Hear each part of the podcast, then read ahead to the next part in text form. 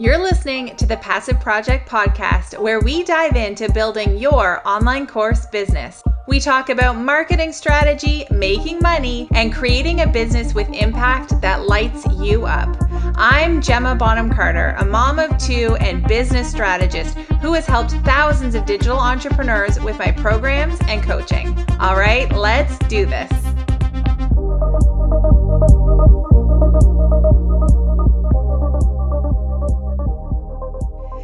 Hey, hey. So, this is kind of a fun episode. I have been doing the online business thing for a hot minute now. I got into blogging back in 2010 when I launched my lifestyle and home decor blog called The Sweetest Digs, which is on the back burner but still exists out into the in the internet universe. So if you ever wanted to go searching for it, you could.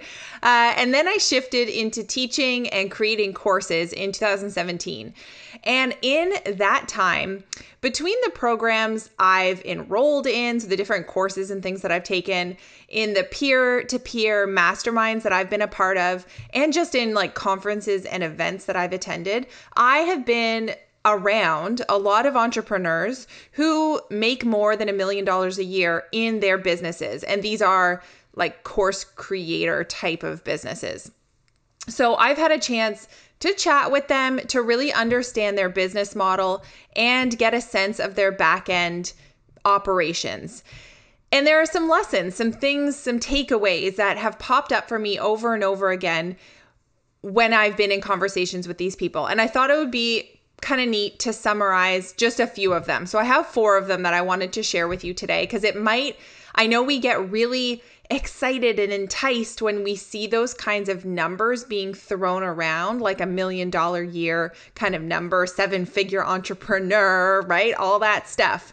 Um, but there are some things that you might want to take into consideration, especially if sometimes seeing those numbers makes you feel less than or maybe even a little bit like you're failing at your business. I want to crack open the door a little bit and talk about a few things. So, Lesson number one is that those entrepreneurs don't necessarily know anything more than I do. Sometimes it's just the fact that they have been doing it for longer. Their business has been like you know they've they've got years on us, right? And so the the bottom line lesson here is that it matters that you have consistency and that you have time in the marketplace. And the longer that you are showing up and putting your offers out there and growing your audience, it's kind of like that metaphor of, you know, pushing the car up the hill, that it's really, really hard the whole time you're pushing that car up and up and up. But then finally you reach the top of the hill and it starts to roll down the other side and pick up momentum and just speed up and go, right? Way more easily than it did in the beginning. And so that's kind of lesson number 1 is that if you're in that that pushing the car up the hill phase, you know, just know that it might look really easy for others, but they did that too, you know, and they just might be in the phase now where the car is zooming off down the other side of the hill and it's picking up so much traction and speed with a lot more ease. So that's lesson number 1. Lesson number two is that in my experience, most of those entrepreneurs that I have talked to, most of them have pivoted at one time or another. And so the product or the service or even maybe the niche that they first started off in or first launched isn't the thing that they are doing now. And so you're not always going to know ahead of time what the big hit is going to be. What's going to be that product or that offer or that thing that really resonates with people and skyrockets your business, right? The, the the idea is we just need to put our stuff out there. We need to make offers. We need to work with people and we will figure it out as we go. So the lesson here is take action. Don't be stuck in analysis paralysis. Take action and be nimble. Be open to changing. Be open to pivoting. Be open to watching what the market is doing and you know, molding to what is going on and what the needs are of your audience. All right, number three is that quite a few of those million dollar a year entrepreneurs that I've chatted with honestly, a lot of them work harder than what I personally want to do. Now, listen, I love my job. I love, love, love my business, right? It gives me so much joy to like sit down on my computer and create. It's my favorite. But honestly, I love my family and my free time way more. And I know exactly where my priorities are. Like something I do all the time is I think about when I'm 80 and I'm like, you know, hopefully a sweet old lady sitting on my porch, um, having my cup of coffee. I want to look back and know that I was really happy with the choices that I made on how I spent my time right now. Because this isn't like not to be too cheesy or too corny, but like this isn't a dress rehearsal. This is, you have one life. And so, like, I want to live mine to the best way that I can, right? I want to the the things that I know are really important to me, I want to be prioritizing those. So, do you want to know what's like not for me? When I see this kind of thing, I've seen people write this like, here's what my day looks like. And it's a big old list. And I'm like, oh, it makes me want to um, never want to have that kind of business. So, like someone who, for example, in a given day spends, say, two hours at the beginning of the day messaging clients back and forth on Voxer, spends, say, another two to three hours a day in calls, another hour a day maybe on social media, and say two hours a day doing actual work on their computer. So, you know, whether that's like creating content or doing writing or in their email inbox, whatever. That's a lot of hours in a day. And I'm not interested in growing my business to a million dollars a year if it means that I have to be chained to my business like that. It's just not worth it to me. So I will say, though, that this is not universal for all the million dollar entrepreneurs I have met. Definitely not. Some have built incredible, smooth running businesses with amazing systems, great offers.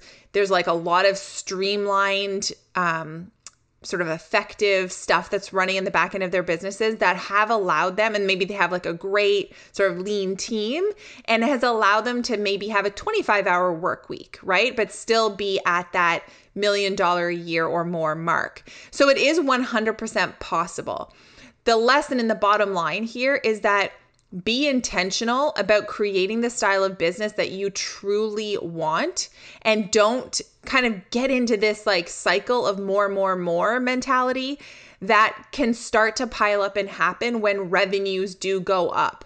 And you know, it's funny, you'd think like, okay, revenue starts to go up and you can like chill more in your business, but the, what actually happens is the revenues go up and it it just kind of pushes the goal out further like you go to the next thing and this kind of idea of more more more I, is very present and very there. I know I've experienced it myself in my business, and I have to consistently check myself to just be like, Gemma, chill, hang on a second, remember the vision of what you're building and what you truly want this business to look like, and get back to that. So, lesson number four that it's around expenses. And so a lot of these million dollar a year entrepreneurs have very high expenses, say month over month. And the two big buckets where most money is spent is usually around team costs, so salaries or subcontractors, that kind of thing, and then ad budgets. Because usually, if you're at the million dollar year or more mark, you're probably running paid advertising at that point, and so you're spending money on ads. So there is nothing wrong with having a lot of expenses. That kind of comes with the territory as you're growing a business. We expect that. But you do want to ensure that your profit margin remains healthy. Now, we can get, you know, we're going to say that yes, when your gross revenue goes up, your profit margin may go down a little. That is kind of naturally what happens. But you don't want it to do a nosedive, right? So, behind some of the doors that I've been privy to, there have been many who are, say, making a million dollars a year in gross revenue, but the profit margin is at like 10% or 15%. And it obviously is going to differ business model to business model because like a you know product e-com like a physical product e-commerce based business might look totally different but in this space in the course creation kind of and and coaching consulting business model a 10 or 15% profit margin, frankly, like kind of sucks. And so for me, I know that I would rather have a smaller, simpler business that puts $150,000 into my pocket every year than a giant company that stresses me out and pays me like 100K a year, right? I would way rather have the smaller gross revenue number if it means I'm keeping more of it. And the bottom line here is that gross revenue doesn't really mean anything. Like, I think it's really important to look beyond that clickbait number and understand what the profit margin is for a business because you can make a million bucks, but if you're spending $975,000 on ads, that's crap. Like, I would way rather not have to deal with the headache that comes with a million dollar business to only profit a tiny amount of money. Now, obviously, that's an extreme example, but you get what I'm saying, right?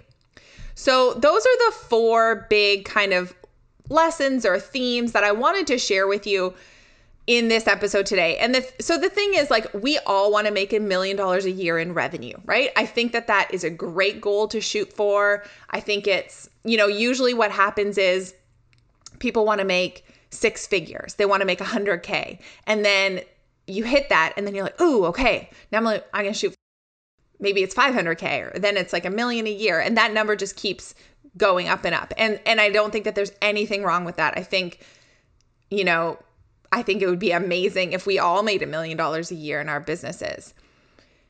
And I think it's powerful, right? And that so many people can do incredible things with that kind of money.